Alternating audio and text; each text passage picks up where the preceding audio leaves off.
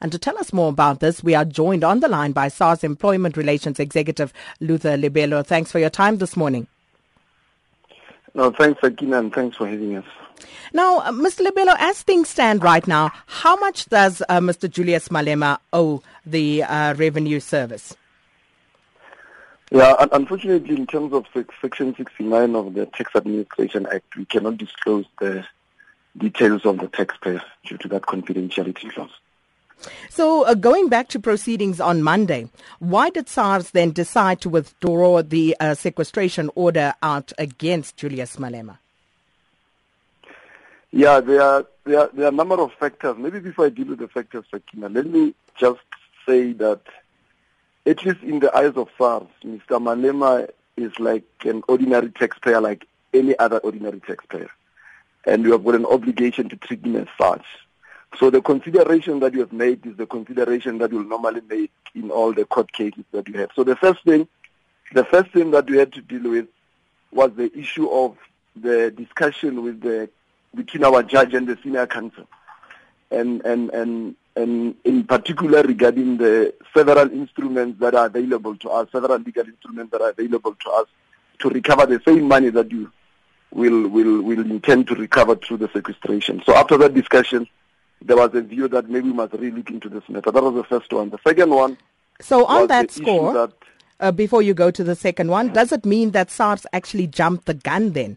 Uh, that you did not actually use uh, all the, the, tools at your disposal to actually recoup the money from Mr. Malema? No, no, no. You must, you must understand that sequestration is one of the other tools that we look at. So one of the things, Akina, that, that we do is at the time when we were putting the provisional sequestration uh, application against Mr. Malema, when that was granted to us, and now, and, and, and when you go to the court, there are a lot of factors that happened. And like I'm saying, the first one was that you you realize that the trust um, which Mr. Malema had, which was uh, instrumental into the payment of some of the monies that he owed, started to to comply with its uh, tax obligation including making some, some partial payments, which was an outstanding tax debt. And we then observed the willingness from, from Mr. Malema in this case to, to really cooperate and pay some of the outstanding debts. And, and, and because of those factors, we then say, let's really look into the case because since the last time we have made a decision until now, there's been changes in the, in the behavior of the, of, of the taxpayer. But what was very, very important for us, uh, uh, Sakina, was that the, both parties agreed. So it was, if you like, a kind of a tit for tat. So we agreed that we are going to withdraw the sequestration order, and they agreed that they are going to withdraw their declaratory order and their interdictory order. What it means is that they, they are going to withdraw the application that they made to try to enforce the compromise agreement, which according to SARS is no longer valid because Mr. Malema has violated the conditions of that. So on the basis of that, then we realized that if if he's withdrawing his uh, uh, application to enforce the compromise agreement, it then gives us a better opportunity to collect all the money that was due before the compromise agreement. So, so, so the whole thing was looked broadly like that, and we thought that the best option is not to use the sequestration, but to apply other normal uh, tax collection methods. Well, given how it played out in court, um, one got the impression that um, uh, the advocate for SARS, Advocate Maritz, uh, didn't seem to be adequately prepared for the case.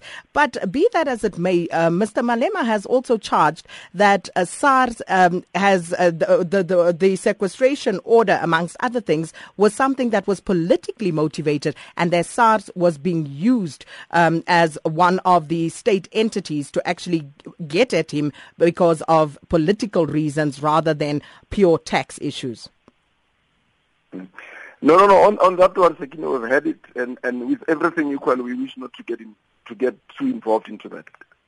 Suffice to say that if if you know how SARS work, our processes on how to determine who must be investigated, who must be prosecuted, the process that we take even before we prosecute a person, you you you won't even get into that debate because once you understand that process, you'll understand that there is no there's no opportunity for for anything political this and political that.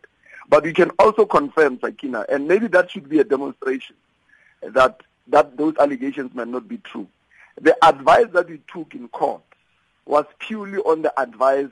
I mean, I mean, the, it was purely on the guidance of our senior counsel under the leadership of uh, uh, uh, um, an advocate, uh, Marais. It was not. It was not any other decision. Otherwise, if, if it is true that there is an invisible hand that is doing particular things, I'm sure that invisible hand would have would have to convince SARS and. Marais, and no, no, which is which is completely impossible. So we can put on record that all those allegations must be ignored. They do not find any space within the processes of SARS. So there's no such a thing and no information gathered by the rogue unit uh, that has been exposed over the last couple of months uh, that, that such information could perhaps have formed part of the case and could be the reason why SARS has withdrawn. No, no, no, no, no, no, no, no, like, no, no there's no such thing. This is, this is purely a text matter that has been taking place over time. There is no underground recovery of some information that was hidden somewhere else. It was a pure investigation that was done uh, above board. The, the, like I'm saying, Sakina, in fact, if you were to understand the process, our withdrawal of the sequestration gives us more opportunity to collect even more money than what we would have collected should we have went through the, the, the sequestration. And that was born out of the last 12 months. Eh, but, but, but that, why I did mean, you the, then go the sequestration route to begin with? No, no, remember, Sakina, at a particular point, you do an assessment on a taxpayer. And you conclude that with the status of this taxpayer, the only option that is available to you is sequestration. Now, that was last year, May. Now, in May or June this year, 12 months has passed, and the status of the taxpayer has changed. And if the status of the taxpayer has changed, including his ability and willingness to comply with this tax, uh, uh, I mean, uh, uh, to comply with these outstanding taxes. You cannot therefore just continue with the sequestration because you decided it 12 months ago. So you have to look at other options, and that is exactly what we did, especially after the discussion that our senior counsel had with the judge. And they uh, uh, he looked into all the, the, the, the conversation and, come to us, and, and came to us and say, let's really look into our method. There is a better method that we can achieve. Because what is very, very important, Sakina, is we are not in the business of sequestrating people. Sequestration is the most last resort. We are in the business of collecting taxes. So when that opportunity arrives that Sakina is now in a better position to pay us, that is where we're going to focus.